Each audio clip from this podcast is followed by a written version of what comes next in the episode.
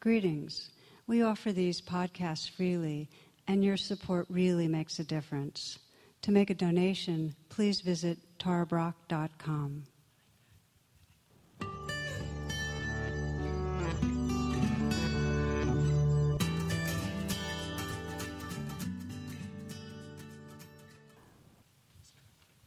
Namaste and greetings, my friends.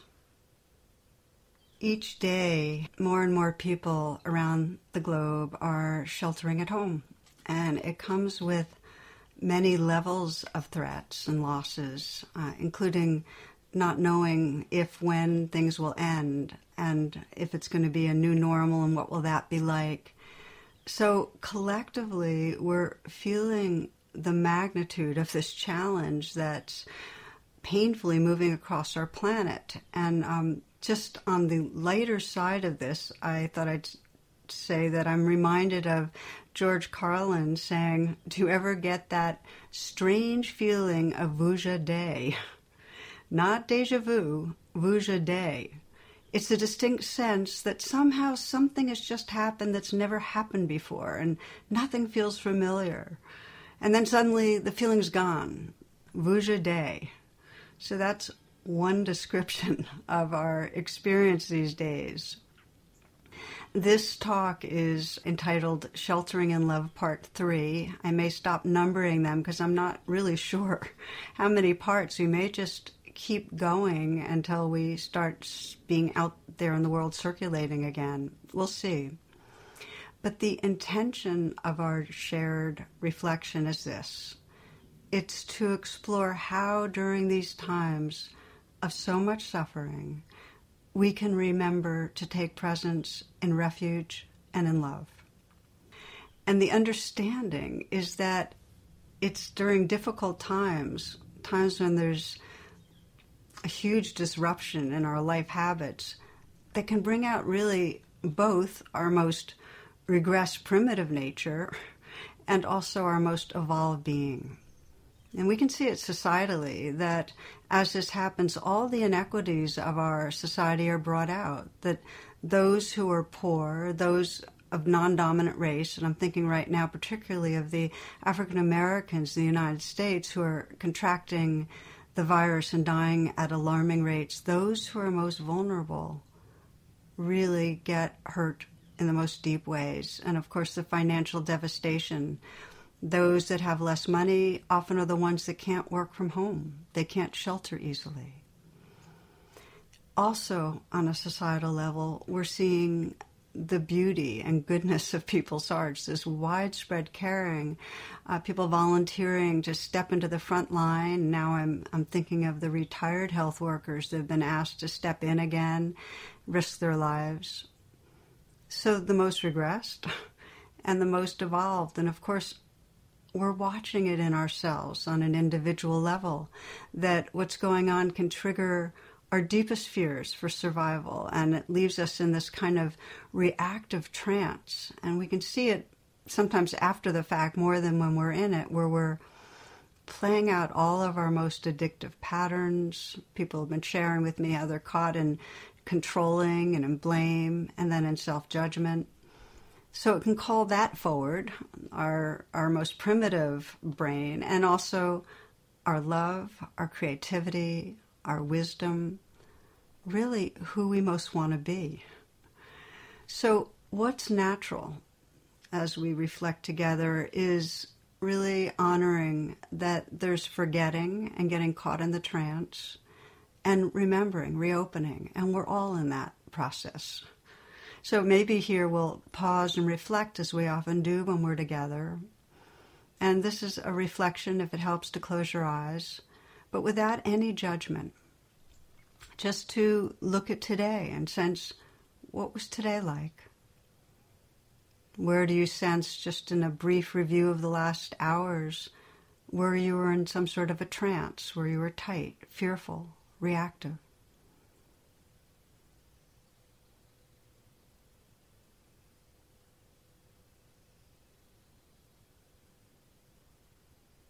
And where do you notice over these last hours when you felt a kind of remembrance, a kindness, a caring, a presence?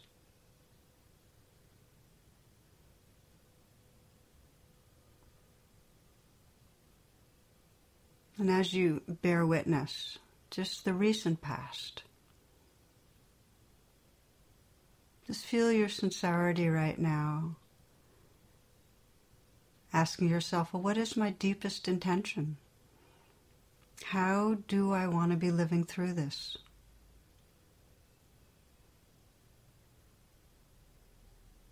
What do I want really called forth from me? What parts of me?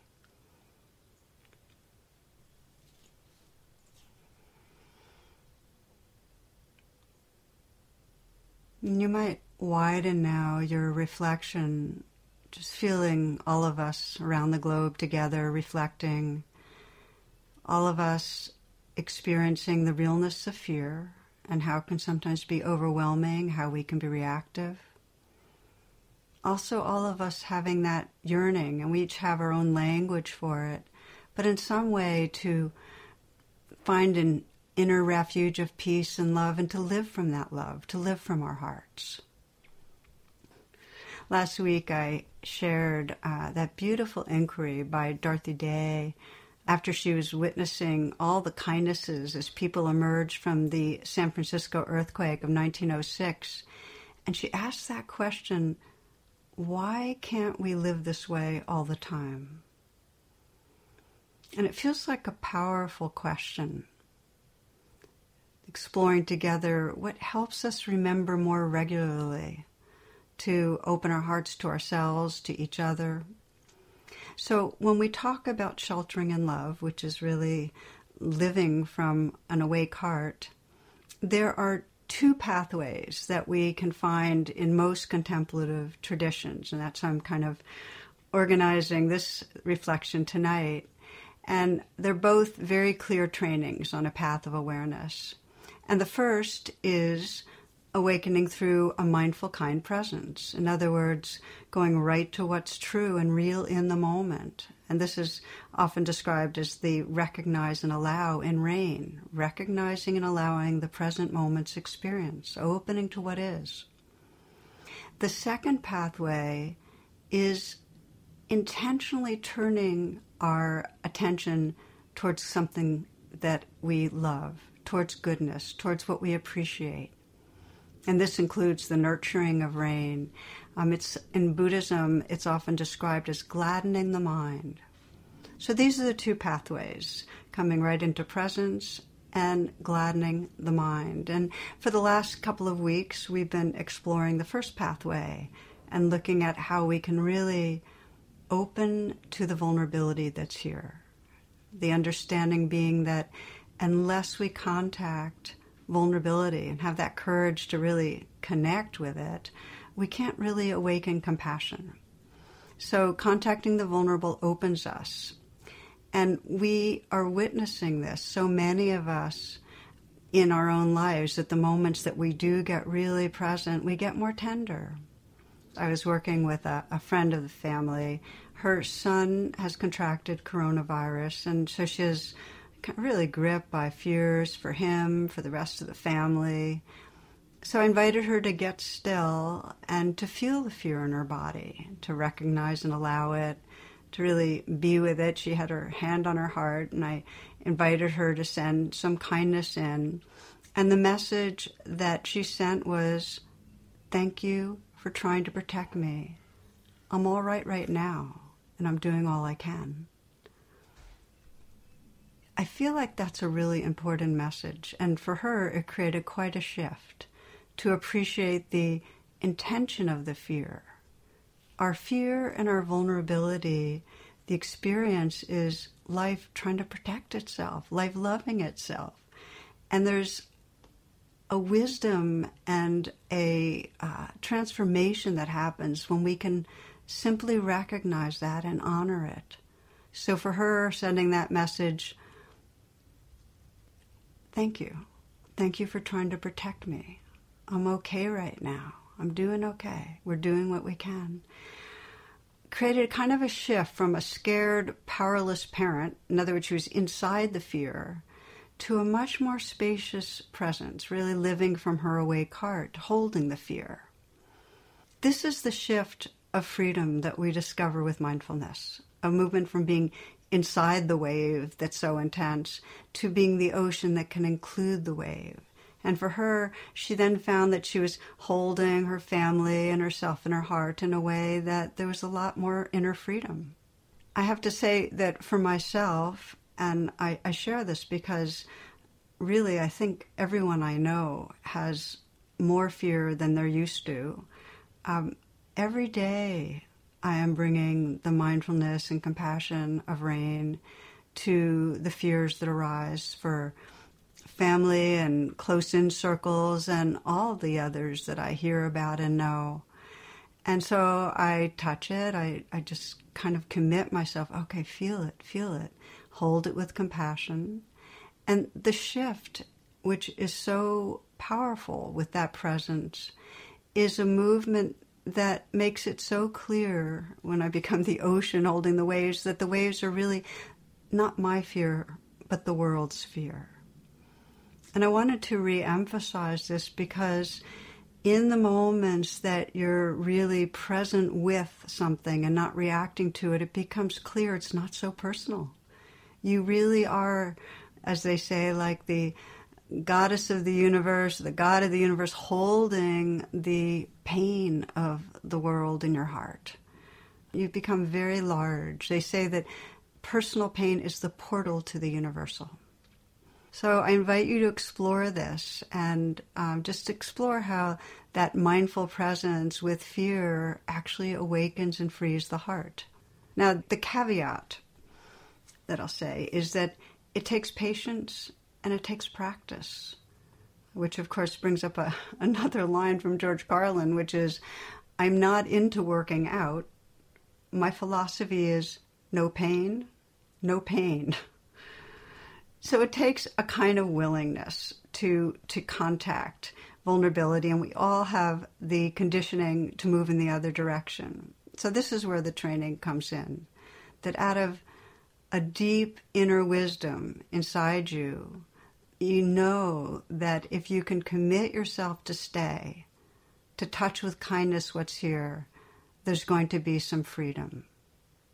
I'll share with you a poem my friend and poet Dana Felds wrote, and she actually had just visited me, and then we had spent some time together, and this is what she wrote. It's called First Reaction. She says, being only human, my first reaction to the out-of-control nature of this moment is fear or the low-grade gut clench of anxiety. My practice now is turning toward fear, not away, saying, I'm with you in this. Together we can face what comes. If I can summon up a second reaction of love, clear seeing, acceptance, or compassion, that's how I grow, right in the midst of the unknown. So our first pathway, I'm doing a bit of review on pathway number 1, is that brave presence that we bring right to what's going on here, and that allows us then to regard with compassion, that allows us to become the ocean holding the waves. The second pathway, and I move us on to this second pathway of gladdening the mind, because the first pathway of presence with the vulnerability is necessary but not sufficient. And I love the way Thich Nhat Hanh, Zen Master Thich Nhat Hanh, puts it. He says, it's not enough to suffer. We must also touch peace. We must also remember beauty, goodness. Now, we often talk about our inbuilt negativity bias, how our survival brains tend to remember and build beliefs around what goes wrong and to forget the goodness. And the examples often given are if you have 99 interactions with dogs and they're all wonderful, and then one dog is nasty and bites, what do you remember? And what do you build your beliefs around? And what does your body's fear focus on? Well, we know. And I can say for myself, if I give a talk and I get feedback and 6 people tell me how much what I said resonated or touched them, and one person remarks on my corny humor, what do I remember? You know, we're Velcro for bad and Teflon for good, as my good buddy Rick Hansen puts it. So our negativity bias, what it does, and this is just part of the survival brain, is it narrows the aperture of our attention.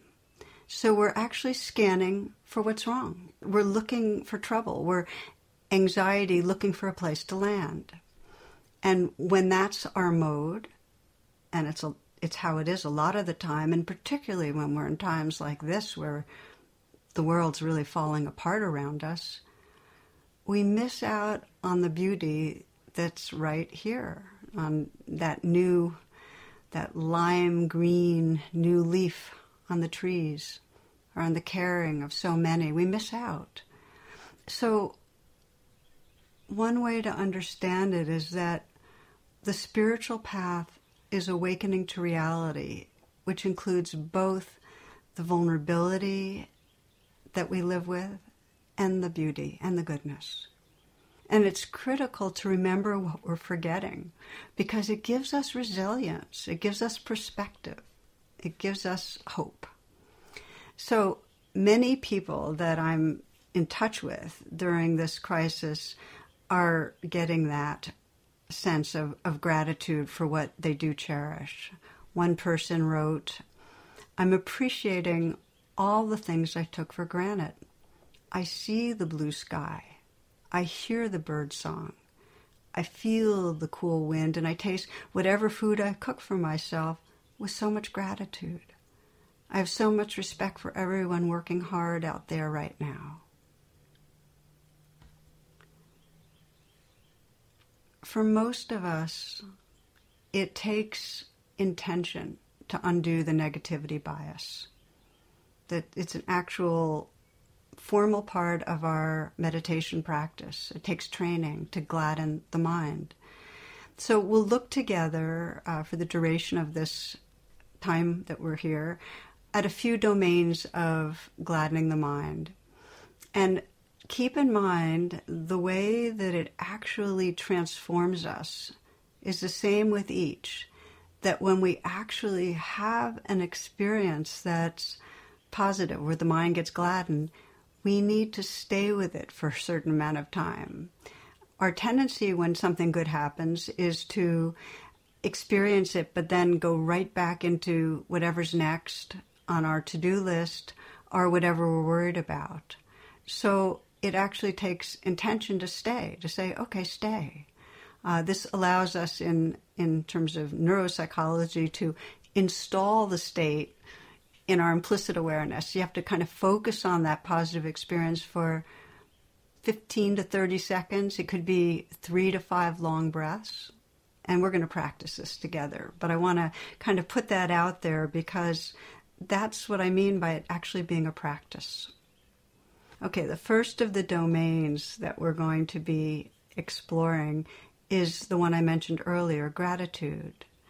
And I won't say this is true for everybody. I can say for myself, I'm well aware of my inner complainer, the one that's kind of griping about, the creaky knees, or when I feel like my ears are clogged up, or the little stuff. I just get into complaining mode. And most people I know have a tendency to get tense when they feel life isn't cooperating and kind of narrow down. So to decondition, we practice gratitude. And there's been a lot of research, it's wonderful, on gratitude in recent years. This one piece of research was now quite a while ago by Seligman. He took a group of severely depressed people and he had them write down 3 good things that happened to them. And he had them do it each day for 15 days. And at the end, 92% felt an increase in happiness. If you want to train yourself, it can help to have a gratitude partner. And all you do is email at the end of the day. You don't even have to say, hi, so-and-so. Just list your 3 things. My husband and I, when we sit together at the end of the sit and we have some meditative sharing, the first thing we share with each other is what we're grateful for.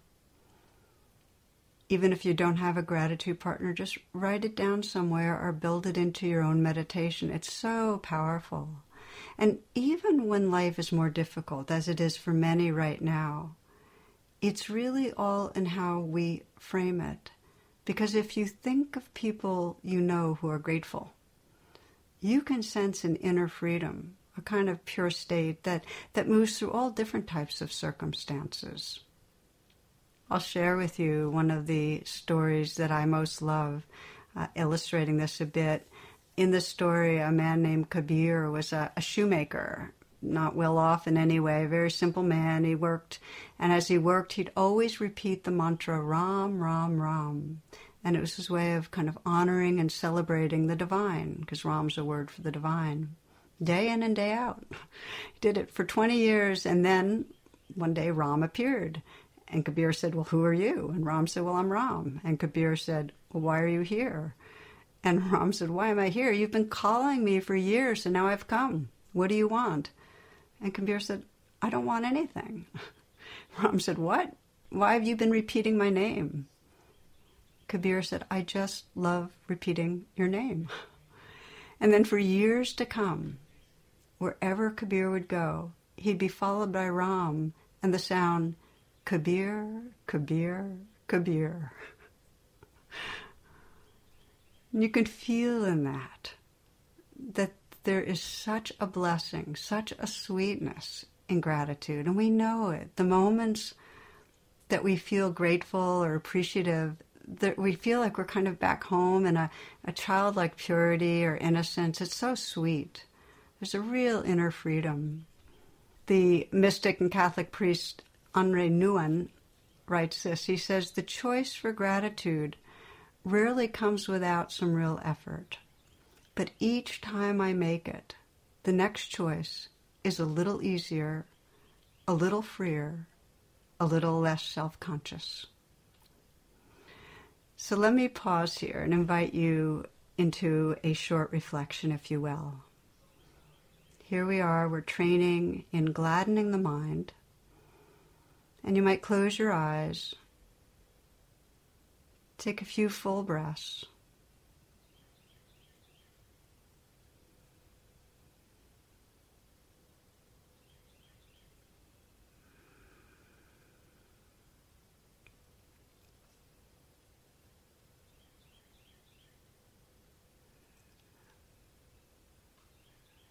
And now let the breath be felt in the area of the heart as you breathe. As if you could breathe in and touch the heart with your breath, breathe out, let it flow through your heart.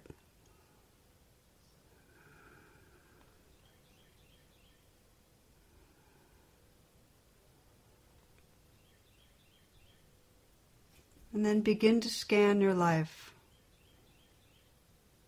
sensing what you're grateful for. And you might whisper out loud, I'm grateful to, or I'm grateful for, and then fill in the blanks. And just say it over and over again, whispering your gratitude for whatever comes up.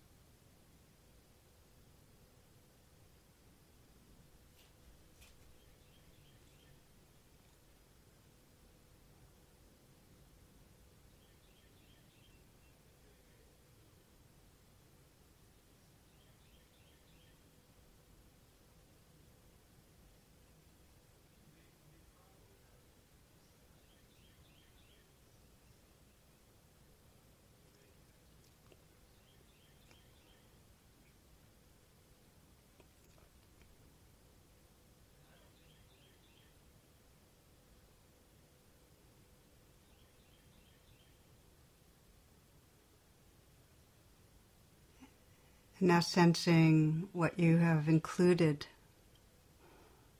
as what you're grateful for, and bringing to mind one person where you can really feel a real full sense of appreciation. And just sense what you're grateful for.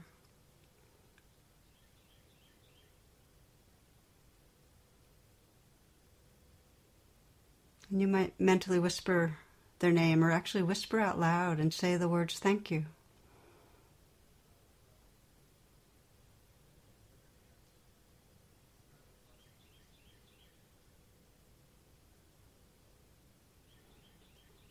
And then paying attention to your heart, feel the experience of gratitude itself as a felt sense. Allow it to fill you. Let it be as big as it is. You might breathe with it. Discover what it feels like when you let it really fill your whole body and heart and being. It helps to keep an image of the person you're grateful to, or something about your life you're grateful to keep reminding you. That's great.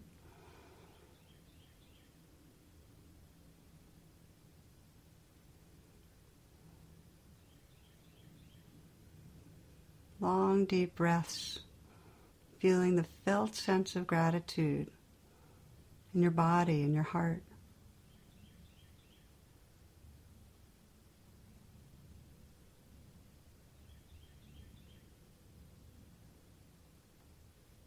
And just sense who you are when you're feeling grateful. Notice the space, the tenderness of your being, beyond any story of self.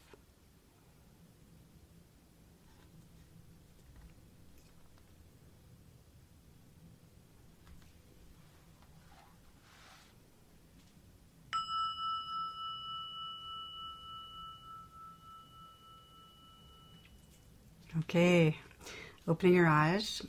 So the first domain of training our attention, gladdening the mind, is gratitude. The second is savoring. And this is what happens, as I mentioned, when something pleasurable occurs, when we see some beauty. Because of the negativity bias, we skim over it. We don't linger. We don't loiter. We don't take in the good.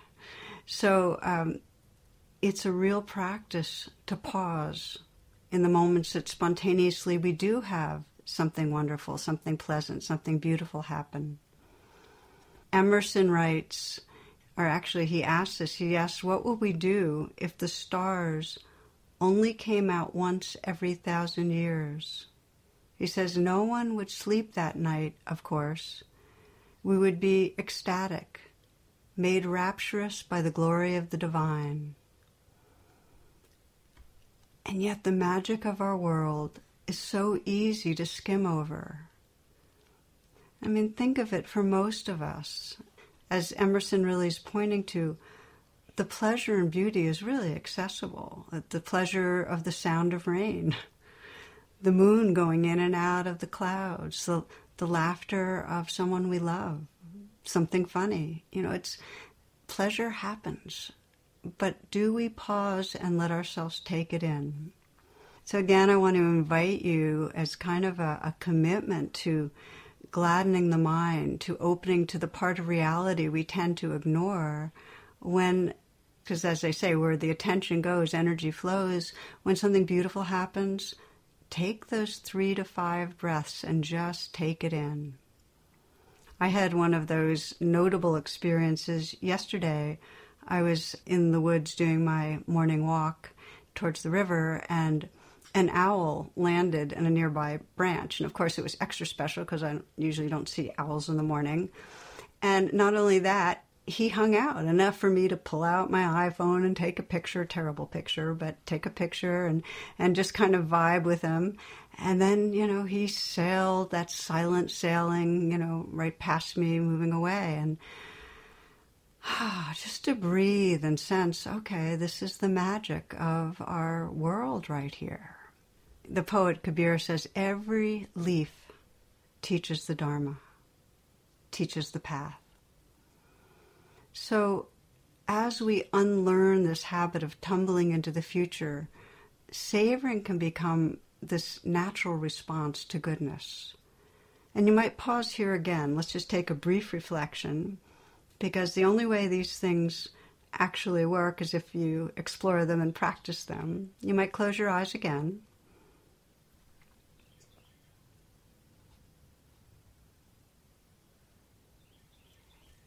And scan the last day or two for something that you either savored or that you might have savored.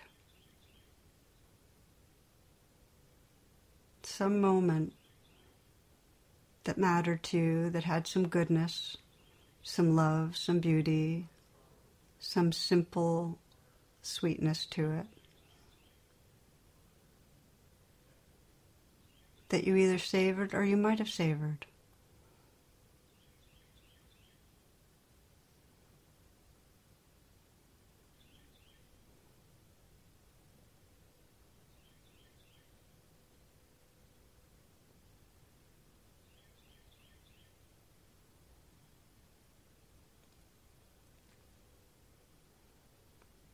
And if it's something that repeats in your life, you might flag it. And even more, just to sense your intention for pausing, for taking in the good. It's a real gift to yourself and to others.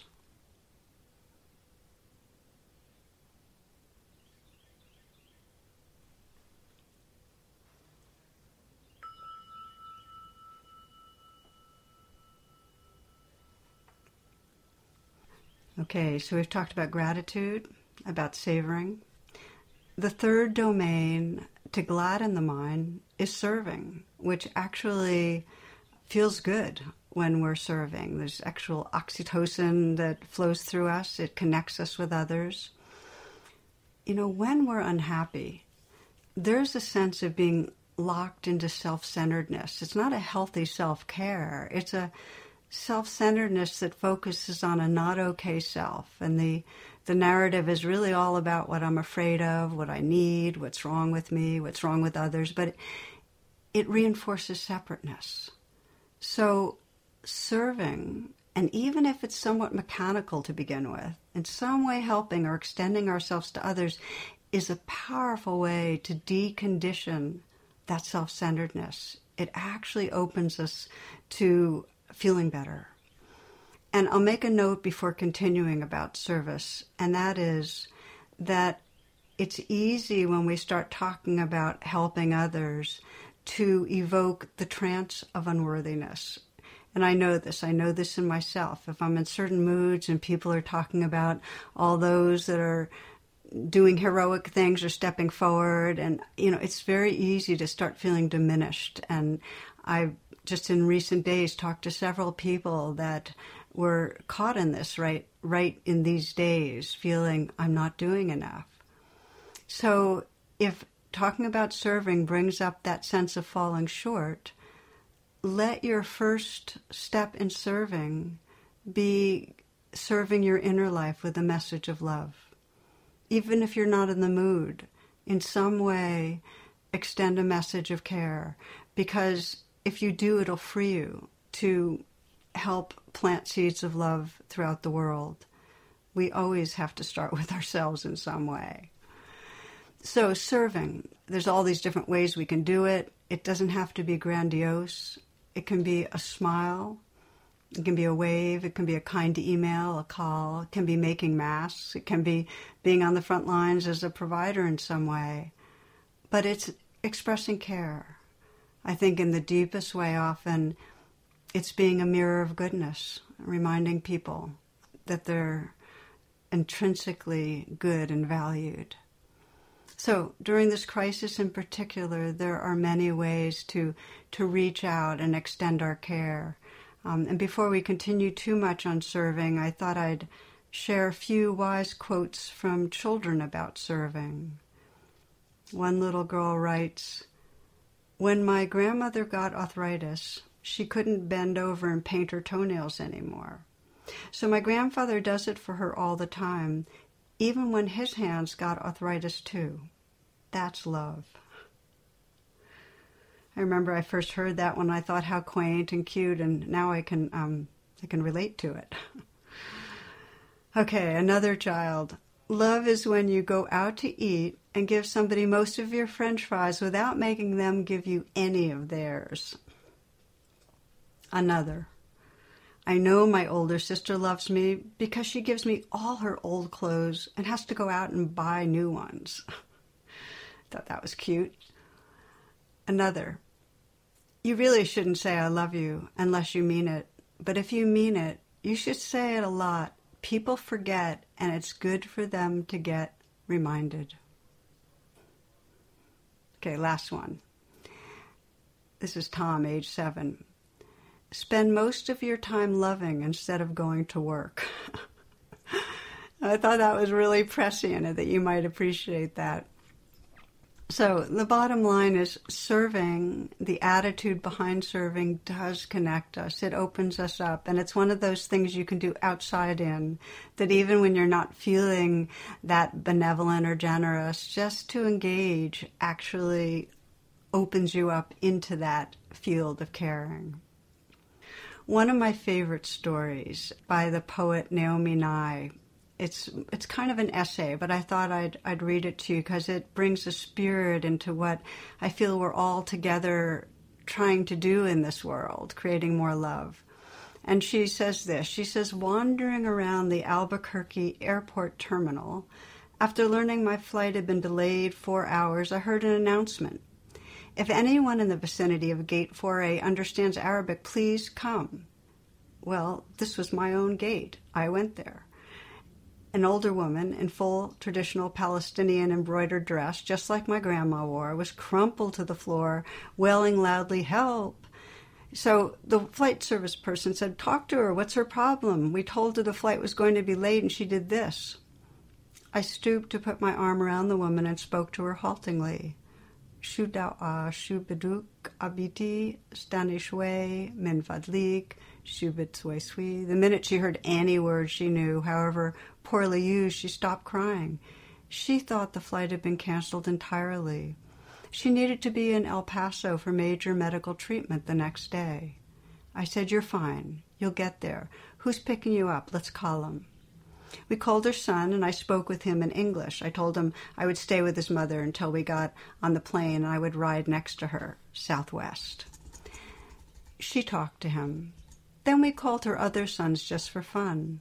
Then we called my dad, and he and she spoke for a while in Arabic and found out, of course, they had 10 shared friends. Then I thought, just for the heck of it, why not call up some of my Palestinian poet friends and let them chat with her? This all took up about 2 hours.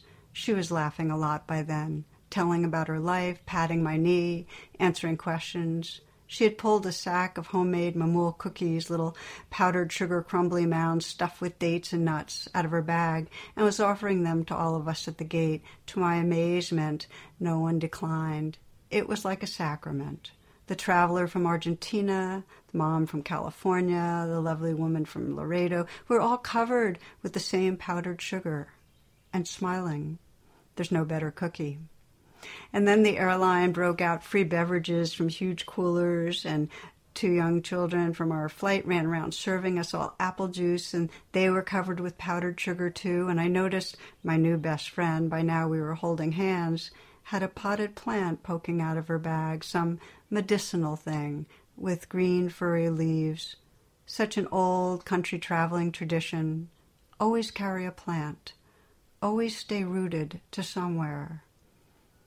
And I looked around that gate of late and weary ones and thought, this is the world I want to live in, the shared world.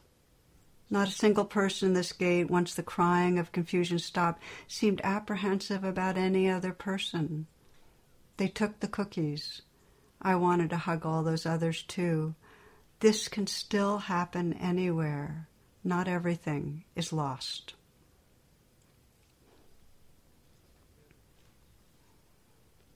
There's this possibility we have when things fall apart about being really conscious in our caring, in our reaching out, sending we really are trying to create the world that we believe in. Serving gladdens the mind. We remember our belonging to each other. So like gratitude, with serving, if you feel the good feelings that come from it and pause and entrain, in other words, let them get installed, it actually creates a pathway that makes serving more and more a natural way to extend your heart. So with that, my friends, let's do another reflection, a brief one. I invite you to close your eyes. And again, take a moment to arrive right here, feeling your breath, feeling your body, your heart.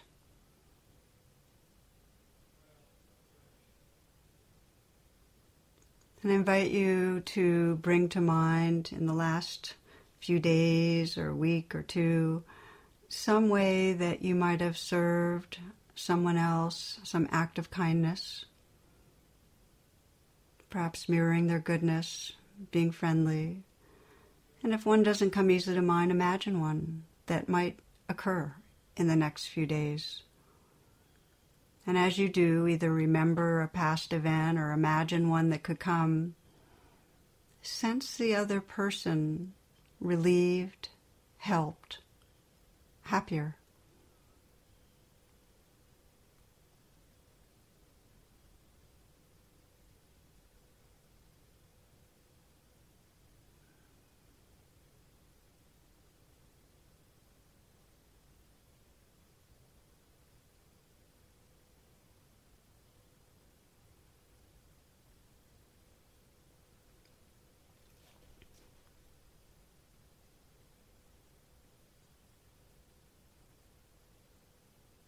And as you sense the other person in some way feeling lifted up some, just feel in your own being the gratitude for that, the goodness of that. Just breathe with that.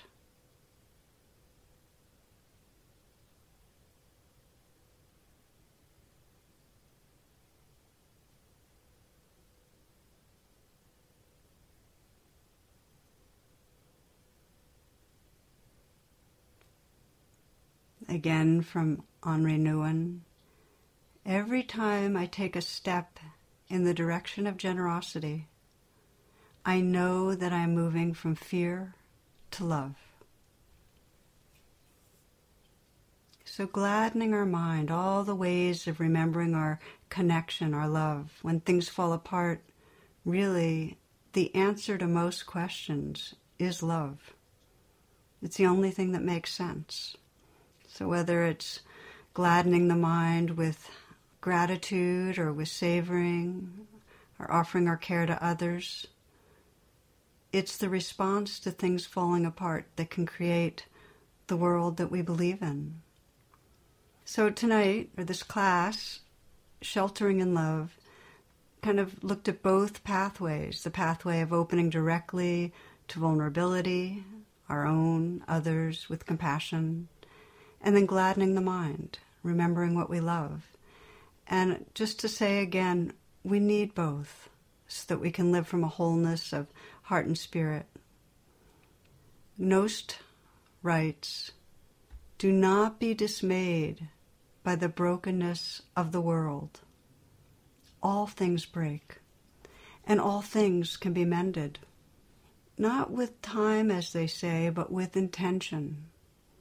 So go, love intentionally, extravagantly, unconditionally. The broken world waits in darkness for the light that is you."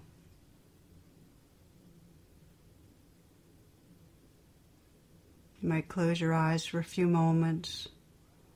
We'll end as we opened, inviting you to connect with your deepest aspiration, feeling what's most sincere in you right this moment.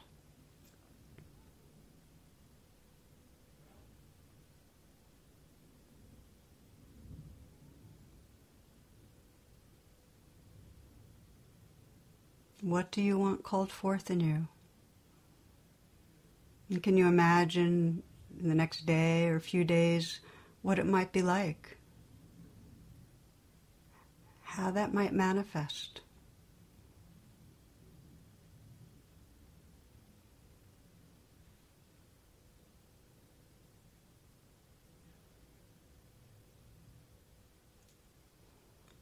We close feeling our shared prayer.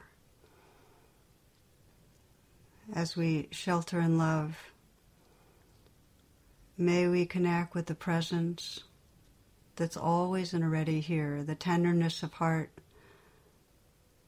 the openness of heart, the wisdom of heart, and together may we create a more loving world. Blessings, my friends. Take good care. Be safe, be well, and I look forward to being with you next week. Namaste. For more talks and meditations, and to learn about my schedule or join my email list, please visit tarabrock.com.